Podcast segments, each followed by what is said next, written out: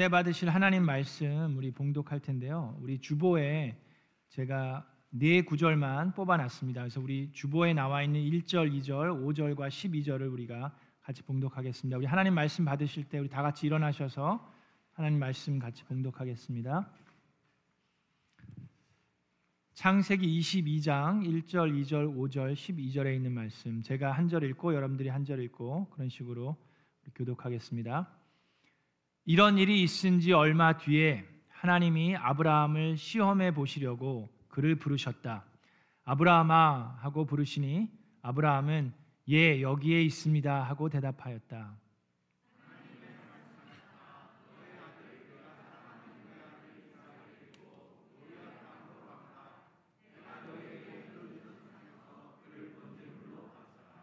오절 그는 자기 종들에게 말하였다. 내가 이 아이와 저리로 가서 예배를 드리고 너희에게로 함께 돌아올 터이니 그동안 너희는 나귀와 함께 여기에서 기다리고 있거라. 천사가 말하였다. 그 아이에게 손을 대지 말아라. 그 아이에게 아무 일도 하지 말아라. 내가 너의 아들, 너의 외아들까지도 나에게 아끼지 아니하니 내가 하나님을 두려워하는 줄을 내가 이제 알았다. 아멘. 이것이 하나님의 말씀입니다. 우리 앉으시기 전에 주변에 있는 분들과 인사하겠습니다. 안녕하세요. 하늘 복 많이 받으세요. 하나님의 미라클이 됩시다. 잘 오셨습니다.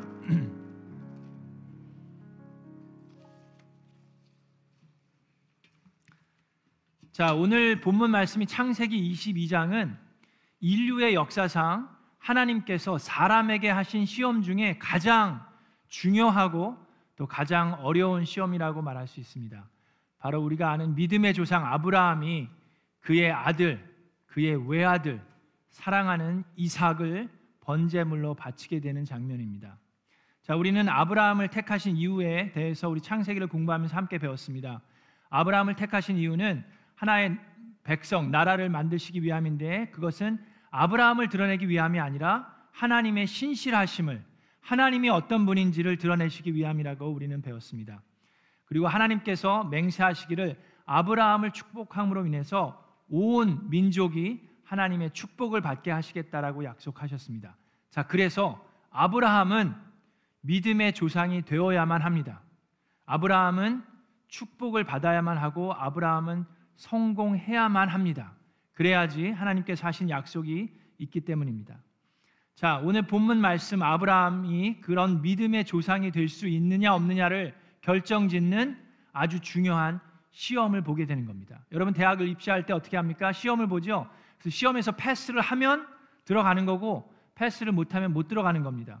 아주 아주 중요한 본문 말씀입니다. 아브라함이 믿음의 조상이 되느냐 되지 못하느냐 아주 중요한 테스트를 앞두고 있습니다. 자, 그랬을 때 22장 1절에 이런 일이 있은 지 얼마 뒤에라고 이야기를 합니다. 여기서 얘기하는 이런 일들은 어떤 일들입니까?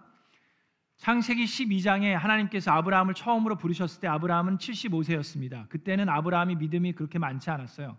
그저 그때는 우상을 숭배하는 사람이었습니다. 그의 부모도 우상을 숭배하는 사람이었고, 근데 하나님께서 12장에 부르시면서 내가 너로 큰 민족을 이루겠다라고 얘기하셨고, 너에게 복을 주어서 내가 너의 이름을 크게 떨치도록 하겠다라고 말씀하셨고, 너는 복의 근원이 될 것이다라고 얘기하시면서 땅에 사는 모든 민족이 너로 말미암아 복을 받을 것이다라고 약속하셨습니다.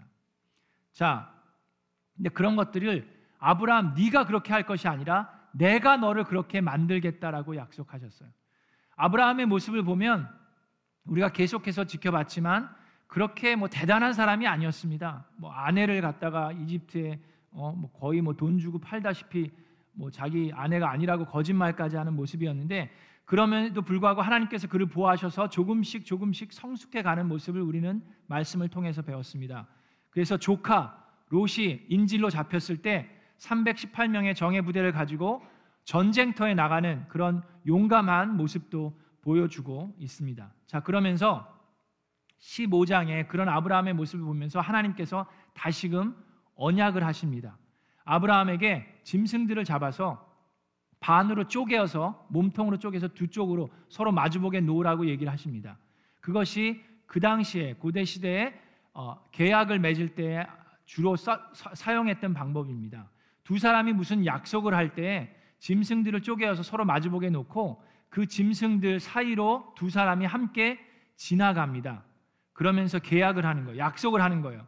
그래서 두 사람 중에 한 사람이라도 이 약속을 어기면 바로 그 짐승들처럼 그 쪼개진 짐승들처럼 될지어다라는 약속을 하고 두려운 마음으로 두 사람이 함께 그 짐승들의 몸을 건너가는 겁니다. 그 길을 지나가는 건데 창세기 15장에는 하나님과 아브라함이 그 약속을 하세요. 그런데 한 한쪽만 그 짐승들 사이를 지나갑니다. 누가 지나갔을까요? 하나님만 지나가십니다. 아브라함은 지금 환상을 보고 있는 거예요. 하나님께서 하나님 혼자서만 그 짐승들을 쪼개놓은 아브라함 보고 쪼개놓으라고 했던 그 짐승들 사이를 지나가시는 것은 무슨 무슨 의미입니까? 하나님께서 확고한 약속을 아브라함에게 알려주시는 겁니다. 내가 너로 하금 약속한 그것들을 행하게 하겠다라고 하나님께서 아브라함에게 그 약속을 보여주시는 거예요. 그것은 놀라운 일입니다. 하나님께서 내가 만약에 약속을 지키지 않으면 너희들이 하는 것처럼 내가 이 짐승들처럼 쪼개어지는 한이 있더라도 내가 이 약속을 반드시 지키겠다라고 하나님께서 아브라함에게 하시는 약속입니다. 자, 그런 약속을 15장에 하셨는데 그럼에도 불구하고 아브라함은 또 한 번 연약한 모습을 하나님께 보여드립니다. 그것이 무엇입니까? 아브라함과 세라가 마치 아담과 이브처럼 하나님께 잘못된 선택을 택합니다. 10년 정도 기다렸는데 아들이 안 생겨요. 그러니까 세라가 어떻게 합니까? 자기의 이집트 여종을 데려다가 놓고 자, 이 여종을 통해서라도 우리는 아들을 하나 낳아 봅시다. 그래갖고 하갈을 통해서 아들을 임신하게 됩니다. 하갈이 여종이 임신을 하니까 자기 주인 세라를 우습게 깔보기 시작합니다. 그래서 세라가 막 학대를 해요. 막 이제 구박을 하죠. 그래서 여종 하갈이 임신한 몸을 가지고 도망을 갑니다. 그랬을 때 하나님께서 나타나셔서 너 지금 뭐 하고 있느냐? 그래서 아, 나의 여 주인이 하도 구박을 해서 내가 도망쳐 나왔습니다. 그랬더니 타일러서 다시금 돌아가서 세라에게 복종하면서 살아라. 네가 지금 임신 중인데 내가 아들을 주겠다라고 하나님께서 약속을 하셨습니다. 그래서 하갈이 돌아가서 아들을 낳아서 그 아들의 이름이 무엇입니까? 이스마엘이에요. 자, 이스마엘을 낳았는데 그래서 아브라함과 세라는 그 이스마엘이 약속의 아들인 것처럼 생활을 했습니다. 그럼 좀 평화롭게 사는가 했더니 아브라함이 99세가 됐을 때 어떤 일이 일어났습니까? 하나님께서 다시 나타나셔서 내가 너로 하여금 너와 세라의 몸을 통해서 약속된 아들을 주겠다라고 얘기를 하십니다. 자, 그때 이제 아브라함도 웃고 뭐 세라도 웃죠. 어떻게 제가 지금 나이가 몇인데 무슨 아들을 낳습니까? 그냥 이스마엘이나 좀 축복해 주십시오. 그랬더니 하나님께서 아니다. 이스마엘이 아니라 내가 약속의 아들을 주겠다라고 얘기를 하십니다. 자, 그러면서 할례를 하게 하고 자, 그리고 그 말씀하신 게 99살이었는데 아브라함이 정말 1년 뒤에 아브라함과 세라가 아들을 낳게 됩니다. 그것이 하나님께서 약속하신 그 아들 이삭입니다. 그리고 이제 세라가 이제 모유를 수유하고 젖을 뗄 때가 돼서 정말 잔치를 벌입니다. 큰 잔치를 벌여서 즐겁게 하고 있는데 이 하갈과 이스마엘이 그 어린 이삭을 놀리는 모습을 이 세라가 보게 됩니다. 그래서 어떻게 됩니까? 이 세라가 가만히 있을 뿐이 아니죠. 그래서 내쫓습니다. 그러니까 아브라함은 또 이스마엘도 지난 13년 동안, 14년 동안 키워온 아들인데 그걸 내쫓는다는 게 너무나도 괴로웠습니다.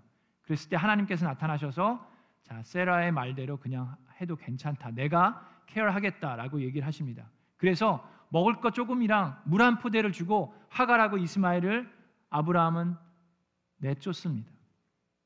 하갈과 이스마엘은 사망에서 거의 죽을 뻔했지만 하나님께서 하갈의 울음소리를 들으시고 아이의 울음소리를 들으시고 그를 살려주시고 그로 하여금 또 결혼해서 계속해서 살게 하시지만 나중에는 이삭과 적대시되는 관계로 살아가게 됩니다. 자, 이런 일들이 다 있은 이후에 이런 일이 있은 지 얼마 뒤에 하나님이 아브라함을 시험해 보시려고 나타나신 겁니다. 자, 이런 일들이 다 아브라함에게 있었어요. 그리고 몇 년이 지난 겁니다. 자, 그랬을 때 여기서 중요한 말씀이 있습니다. 하나님께서 아브라함을 어떻게 하시려고요? 시험해 보셨다라고 약속 이야기를 하십니다. 자, 여기서 중요한 단어가 이 시험이라는 단어입니다. 자, 하나님께서 우리 인간들을 시험해 보시는 때가 있습니까? 없습니까? 있습니다. 자, 그런데 우리가 알아야 하는 것은 하나님께서 인간들을 시험해 보는 그 이유는 무엇입니까? 여러분 여기 간지를 보시면 제가 어, 시험과 그러니까 한국말로는 다 시험이에요. 템테이션도 시험이고 테스팅도 시험이죠.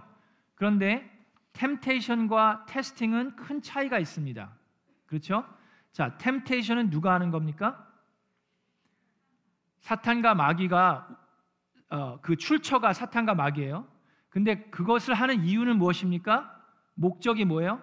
우리로 하여금 넘어뜨리기 위함입니다.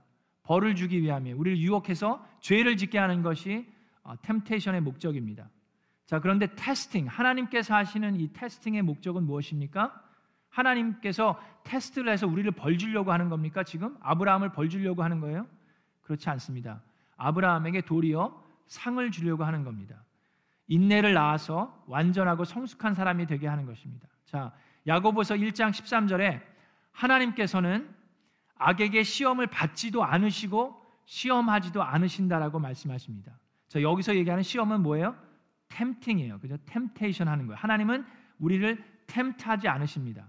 우리로 하여금 넘어뜨리고 죄를 짓게 하시기를 원하시는 게 아닙니다. 우리를 벌 주시기 위함이 아니라 하나님께서 하시는 테스팅은 우리를 성숙하게 만드시기 위함입니다. 자, 그런데 또 한 가지 중요한 것은요. 템테이션도 있고 다 템테이션은 누가 한다고요? 사탄과 마귀가 우리를 넘어뜨리기 위해서 하죠. 하나님은 우리를 가끔씩 테스트한다고 그랬죠. 우리에게 상 주시기 위해서. 자, 그런데 템테이션도 아니고 테스팅도 아닌 게 있어요. 그건 뭡니까? 그건 우리가 하는 거예요. 인간들이. 자, 오늘 이야기 중에서 아브라함과 세라가 했던 일이 뭡니까? 세라가 여종 하가를 통해서 아들을 낳게 했죠. 그것은 사탄이 한 겁니까? 하나님이 하신 거예요? 세라와 아브라함이 한 거예요. 그죠? 자, 아담과 이브는 사탄이 템트를 했죠. 그렇죠? 그렇지만 아브라함과 이브는 본인들이 결정을 한 겁니다. 자, 우리가 살아가면서 그럴 때가 많이 있습니다. 우리가 살아가면서 어떤 경우에는 사탄과 마귀가 여러분들을 시험할 때가 있어요. 넘어뜨리려고, 괴롭히려고, 벌 주려고, 하나님 앞에 죄 짓게 하려고. 또 어떤 경우는 간혹가다 하나님께서 우리의 믿음을 더욱더 성숙하게 만드시기 위해서 테스트 해 보실 때도 있습니다. 근데 대부분의 경우는 그 세 번째예요. 대부분의 경우는 우리가 우리 스스로 어떻게 좀 잘해 보려고 한다고 하는데 그러다 보니까 고난을 당하게 됩니다. 자, 그것에 대한 결과는 뭡니까? 거기에 대한 대가를 우리가 치러야 돼요. 내가 한 것에 대한 대가. 자, 여기서 중요한 질문이 있습니다. 자, 그러면 여러분들이 살아가면서 내가 지금 당하고 있는 이 시험과 고난과 어려움이 이것이 사탄으로부터 오는 템테이션인지 하나님이 나의 믿음을 성숙하기 위한 테스트를 하시는 건지 아니면 그냥 내가 좀 어떻게 해보려고 결정한 것인지 여러분 분별할 수 있습니까?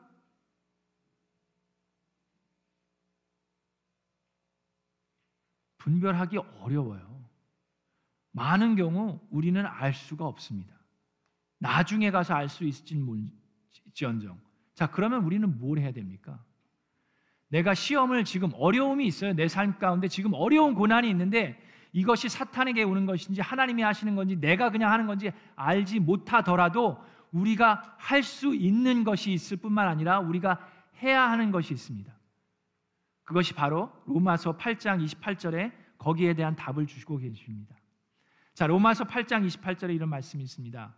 하나님을 사랑하는 사람들, 곧 하나님의 뜻대로 부르심을 받은 사람들에게는 모든 일이 협력해서 선을 이룬다는 것을 우리는 압니다. 자, 여기 그 말씀을 보세요. 여기서 가끔씩 때로는 어떤 일들이 협력해서 선을 이룬다고 돼 있습니까? 모든 일이 선을 이룬다고 돼 있는데 모든 일이 선을 이룰 수 있는 전제 조건은 뭐예요? 하나님을 사랑하는 사람들, 곧 하나님의 뜻대로 부르심을 받은 자에게는 나에게 어떤 일이 닥쳐도 그 모든 일들이 협력해서 선을 이룬다 그랬어요. 자, 그래서 우리가 집중해야 되는 건 뭡니까? 내가 받고 있는 시련과 고난이 어떤 것이든 간에 내가 집중해야 되는 것은 내가 하나님을 사랑하는가? 내가 하나님의 그 선하신 부르심에 순종하는 삶을 살고 있는가? 그 두 가지만 집중하면 됩니다. 그러면 내가 받고 있는 고난과 그 시련이 어떤 것이든 간에 누구에서 왔던 간에 모든 것이 협력하여 선을 이루게 되는 줄로 믿습니다. 자, 하나님께서는 이렇게 아브라함에게 나타나셔서 시험을 해 보셨습니다. 자, 그랬을 때 2절에 또 중요한 말씀이 있습니다. 하나님이 말씀하십니다. 너의 아들 내가 사랑하는 외아들 이삭을 데리고 떠나라 라고 얘기를 하시는데 자, 일단 왜 외아들입니까? 이스마엘이 있잖아요. 아들이 하나 더 있어요. 그죠? 근데 이미 이스마엘은 떠나 보냈어요. 하나님께서 하신 약속의 아들은 누구입니까? 하나밖에 없어요. 이삭밖에 없습니다. 자, 하나님께서 세 번이나 반복해서 얘기하십니다. 너의 아들, 너의 사랑하는 외아들 이삭이라고 확실하게 하나님께서 강조해서 말씀을 하시는데 자, 여기서 한글로는 데리고 떠나라고 얘기하는데 영어로는 take라고 얘기죠. take your son이라고 얘기하는데 자, 여기서 중요한 말씀이 있습니다. 자, 이 히브리 원어에 여기서 나오는 그 take에는 조사가 붙습니다. 나라는 조사가 붙는데 그 나라는 조사는 성경에 뭐 60번이 넘는 아주 많은 경우 쓰여지지만 사람에게 하나님께서 사람에게 사람에게 말씀하실 때는 구약 성경 전체에 다섯 번밖에 나오지 않습니다. 자, 근데 그 조사 나가 붙었을 때는 그 take하라는 그 말이 어떤 얘기가 들어가냐면 please 영어로 그 제발이라는 그 단어의 말이 포함되어 있습니다. 자, 근데 우리가 들을 때 하나님께서 아브라함에게 명령을 하시는데 야, take your son 그렇게 얘기하는데 무슨 하나님께서 무슨 사람한테 제발이라는 얘기를 하느냐라고 생각할 수 있습니다. 자, 그런데 그 다섯 번의 인시덴트를 보면은요. 하나님께서 그 사람에게 명령하실 때 왜 이 조사를 붙이시냐 하면 그 하나님께서 명령하시는 그 명령이 얼마나 그 사람에게 중요한 결정이고 결코 쉬운 결정이 아니라는 것을 하나님께서 알고 계시기 때문입니다. 그래서 하나님께서 그 사람에게 그냥 제발 좀 이것 좀 해줘가 아니라 네가 얼마나 힘든 결정을 하고 있는지를 내가 이해하고 알고 있다라고 하나님께서는 얘기하고 계신 거예요.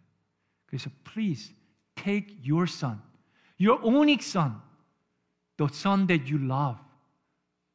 네가 사랑하는 그 외아들을 데리고 떠나라고 얘기하십니다.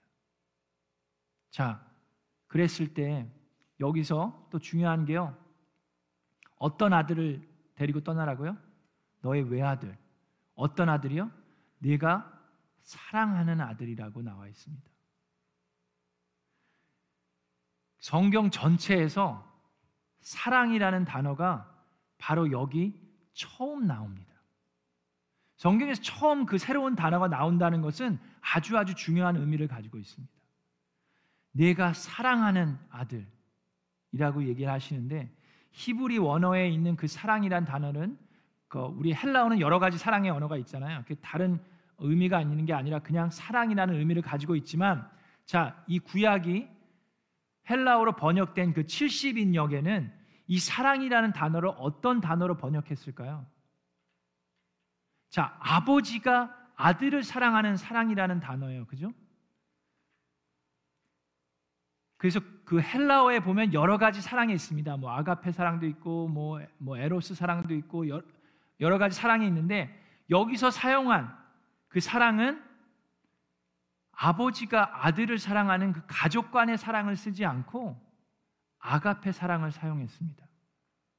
내가 아가페 하는 아들, 그 외아들을 데리고 떠나라고 얘기합니다. 왜 하나님께서 그런 말씀을 하셨을까요? 아브라함이 이삭을 드리는 것은 바로 하나님께서 그의 외아들 예수 그리스도를 드리는 것을 예표하고 있습니다. 하나님께서는 아브라함이 어떤 마음이었는지 잘 알고 계셨어요. 내가 그토록 사랑하는 너의 유일한 아들을 드리라고 아브라함에게 이야기하십니다. 그것은 인간이 받을 수 있는 그 어떠한 시험보다도 가장 어렵고 중요한 시험입니다. 여러분, 그렇게 사랑하는 아들을 드리는 것이 제사입니다. 그것이 헌신이에요. 그것이 sacrifice입니다. 여러분, 희생은 사랑하는 것을 더 사랑하는 분을 위해서 드리는 것이 희생입니다. sacrifice는 저도 이거는 오래 전에 제가 어디서 읽은 그 문구절인데 sacrifice is giving something that you love for someone that you love even more. 그게 희생이에요. 하나님께서는 그렇게 하셨어요. 가장 사랑하는 유일한 아들을 우리를 위해 희생하셨습니다. 자, 저와 여러분은 어떻습니까? 여러분은 하나님께 어떤 것을 드립니까? 먹다 남은 거 가지고 옵니까? 아니면 우리가 사랑하는 것들을 가지고 하나님께 드립니까? 여러분들의 소중한 시간, 여러분들의 소중한 물질, 여러분들의 소중한 삶, 하나님 앞에 드리는 것이 희생을 요구하고 있습니까? 아니면 내가 편한 법리 안에서만 하나님께 나아가고 있습니까? 아브라함은 그런 희생을 하나님께 요구받았고 거기에 순종함으로 모리아 산으로 떠납니다. 자, 3절에 아침 일찍 데리고 떠나죠. 참 아침 일찍 간 것도 참 지혜로운 것 같아요. 세라가 일어나 가지고 어 당신 어디가 아들이랑 그렇게 물어봤으면은 아브라함이 어떻게 됐을까요? 어 우리 아들 희생 제물로 바치러 가. 그러면 아, 세라가 참 그래 나도 갈까? 그랬을까요? 아침 일찍 아무 말 안 하고 아들과 두 종과 함께 그 3일이나 거치는 그 여정을 떠납니다. 자, 여러분 생각해 보세요. 아버지의 마음으로서 아들을 희생하기 위해서 3일 동안 거쳐서 그 아들과 같이 여행을 떠납니다. 그 마음이 어땠을까요? 내가 사랑하는 그 누구보다도 그 무엇보다도 사랑하는 내 아들을 그 3일을 떠나면서 하나님 제가 혹시 지금 꿈을 꾸고 있는 건 아닙니까? 하나님 빨리 마음을 그냥 바꾸실 거면 지금 알려 주셔도 됩니다. 하루가 지나고 이틀이 지나고 3일이 돼서 도착했어요. 자, 그리고 나서 종들에게 5절에 이야기합니다. 자, 그는 자기 종들에게 말하였다. 내가 이 아이와 저리로 가서 예배를 드리고 너희에게로 함께 돌아올 터이니 그동안 너희는 나귀와 함께 여기에서 기다리고 있거라. 함께 돌아온다라고 얘기했어요. 그럼 이, 이, 아브라함은 그때 마음이 바뀌었습니까? 나는 이 아이들을 죽이지 않겠다라고 얘기하는 걸까요? 히브리서에 그 답이 나옵니다. 참 재미있는 것이 히브리서에 이 믿음에 대해서 많이 답을 주고 있는데 히브리서 11장 19절에 하나님께서는 이삭을 죽은 사람들 가운데서도 되살리실 수 있다라고 아브라함은 생각했던 거라고 얘기합니다. 그래서 비유하자면 아브라함은 이삭을 죽은 사람들 가운데서 되받은 것이다라고 얘기합니다. 아브라함에게는 하나님의 약속의 말씀을 믿었어요. 하나님께서 그 동물 짐승들을 쪼개놓고 하나님께서 하신 그 약속을 믿었습니다. 반드시 이 아들을 통해서 민족을 만들겠다라는 그 말씀을 믿었기 때문에 내가 이 아들을 희생 제물로 드려도 하나님께서 다시금 살려 주실 거라는 믿음을 가지고 이 아들과 이제 종들은 여기다 놔두고 이제 산으로 올라갑니다. 산으로 올라가면서 아들에게 아들을 희생 제물로 바칠 장작을 그 아들에게 줍니다. 그리고 아들과 같이 올라가요. 올라가는데 이때 이 이삭은 나이가 얼마나 됐을까요? 신학자들이 나이가 15, 6세에서 37세 정도 그 중간이라고 얘기합니다. 37세라고 생각하는 것은 그 세라가 127살 때 죽는데 아직 죽기 전이기 때문에 37살보다는 젊었어요. 근데 아직 어린 아이는 아닙니다. 왜요? 3일의 여정을 같이 갈 수 있는 나이였고 장작을 자기가 들고 갈 수 있는 나이였고 아버지와 함께 리즌할 수 있는 나이였습니다. 얼마가 지난 뒤에 그 얼마가 지난 그 뒤라는 시간은 하나님께서 바로 이것을 준비시킨 시간입니다. 아브라함과 아들 이삭이 그 산으로 올라가는데 이삭이 아버지에게 질문을 합니다. 그냥 조용히 좀 가지. 아버지에게 질문을 합니다. 아버지, 7절에 나옵니다. 아버지 하고 부르자 아브라함이 얘야 왜 그러느냐 하고 대답하였다. 이삭이 물었다. 불과 장작은 여기에 있습니다마는 번제로 바칠 어린 양은 어디에 있습니까?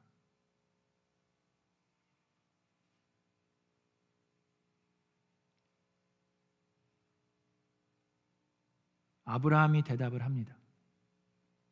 그때 아버지 마음이 어땠을까요? 근데 지혜롭게 아브라함은 대답합니다. 얘야, 번제로 바칠 어린 양은 하나님이 손수 마련하여 주실 것이다. 하지만 그때 아브라함은 하나님께서 양을 준비해 놓으셨던 것을 알지 못했습니다. 그리고 아브라함은 그 아들을 거기에 재단을 쌓고 재단 위에 장작을 펼쳐 놓고 그런 다음에 제 자식 이삭을 묶어서 재단 장작 위에 올려 놓습니다. 그리고 아들을 잡으려고 칼을 들었을 때 하나님께서 멈추십니다. 그리고 이야기하십니다. Now I know. 12절에 그 아이에게 손을 대지 말아라. 그 아이에게 아무 일도 하지 말아라. 내가 너의 아들 너의 외아들까지도 나에게 아끼지 아니하니 네가 하나님을 두려워하는 줄을 내가 이제 알았다라고 얘기합니다. 하나님께서는 모든 것을 알고 계신 분이기 때문에 아브라함이 이렇게 할 거라는 걸 모르셨을까요? 아셨겠죠. 근데 여기서 알다라는 단어는 무슨 뜻을 얘기합니까? 여기서 이제 내가 알았다라고 하신 그 야다라는 단어는 내가 경험을 통해서 내가 눈으로 봄으로 인해서 경험을 통해서 알았다는 얘기입니다. 그냥 머리로서 짐작해서 알았던 것이 아니라 내가 눈을 통해서 목격함으로 경험을 통해서 내가 이제는 알았다라고 얘기하시는 겁니다. 여러분, 저와 여러분의 믿음은 어떻습니까? 여러분의 믿음, 하나님께 얘기하실 때 하나님, you know I, I am a believer. You know I believe in you. 우리는 그렇게 얘기합니다. 하나님 저의 믿음을 아시죠? 근데 여러분의 믿음을 하나님께 보여드린 적이 있습니까? 하나님께서 여러분의 믿음을 보신 적이 있습니까? 우리 삶 가운데, 저와 여러분의 삶 가운데 하나님, 제가 하나님을 믿는 것 아시지요? 라고 얘기하는 것이 아니라 하나님, 하나님을 믿는 나의 믿음을 보셨지요?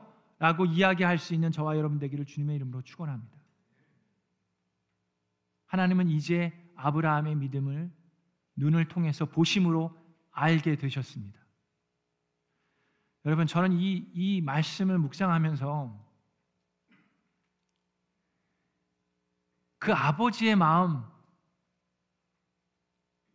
무척 힘들었는데 그러면서 이삭의 마음도 한번 보게 되었습니다.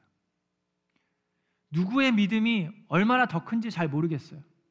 자기의 사랑하는 아들을 아끼지 않고 바치겠다라고 하는 그 약속의 말씀을 믿는 그 아버지 아브라함의 믿음도 크지만 자기를 묶어서 죽이려고 하는 그 아버지를 바라보면서도 불구하고 가만히 있는 그 이삭의 믿음도 대단하다는 생각이 들었습니다. 저는 이 일이 있은 지 얼마 뒤에라는 것이 아브라함만 준비시키신 것이 아니라 이삭도 준비시키셨다라고 믿습니다. 그 시, 간 동안 15년, 16년이든 그 얼마 동안의 시간 동안 아브라함은 이삭을 그 누구보다도 사랑했습니다. 그 사랑으로 인해서 이삭의 마음속에 아버지를 신뢰하는 마음이 생겼습니다. 얼만큼 신뢰했습니까? 자기의 목숨을 맡길 정도로 신뢰하는 마음이 이삭의 마음에는 쌓여 있었어요.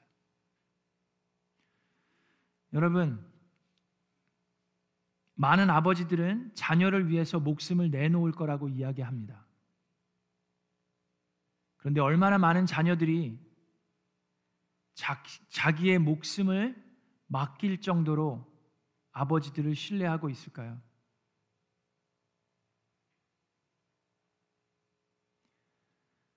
감사하게도 하나님께서는 우리에게 우리 자녀들을 희생하라고 하지 않으시고 사랑하라고 얘기하셨습니다. 아버지로서의 책임을 다해서 하나님의 사랑으로 자녀들을 사랑해서 우리 자녀들이 저와 여러분을 자기의 목숨까지 맡길 수 있을 정도로 신뢰하게 되기를 주님의 이름으로 축원합니다. 그렇게 될 때에 우리의 하나님이 우리 자녀들의 하나님이 될수 있는 줄로 믿습니다. 하나님께서 모세에게 나타나셨을 때 본인을 설명하면서 나는 너의 조상의 하나님, 아브라함의 하나님, 이삭의 하나님, 야곱의 하나님이다라고 얘기하셨는데 어떻게 그렇게 될 수 있었을까요? 바로 그것이 오늘 본문에 나와 있는 이야기입니다. 그렇게 될 수 있었던 이유는 아브라함이 하나님의 말씀을 믿었기 때문입니다. 얼만큼 믿었습니까? 유일하게 사랑하는 아들을 희생할 수 있을 정도로 믿었습니다. 그리고 그 아브라함은 아들을 사랑했습니다. 얼만큼 사랑했습니까? 그 아들이 자기의 목숨을 맡길 정도로 신뢰가 쌓일 정도로 아버지는 그 아들을 사랑해 주었습니다. 우리 미라클랜드에 계신 우리 부모님들이 그런 부모님이 되기를 간절히 간절히 소원합니다. 그리할 때 여러분의 하나님이 여러분의 자녀의 하나님이 될 줄로 믿습니다. 우리 시간 같이 기도합니다. 함께 기도할 때 하나님 아브라함의 믿음을 시험해 보신 하나님 오늘 이 시간 저의 믿음을 들여다봅니다. 아버지로서 어머니로서 나는 어떤 부모로서 어떠한 믿음을 가지고 우리 자녀들을 대하는지 이 시간 같이 합심해서 기도합니다. 하나님, 저의 마음을 주여. 저 또한 아브라함처럼 그러한 아버지가 되기를 원합니다. 우리 자녀들이 나를 보면서 하나님을 믿고 신뢰하는 자녀들이 될 수 있기를 간절히 소원합니다. 이 시간 같이 합심해서 기도합니다.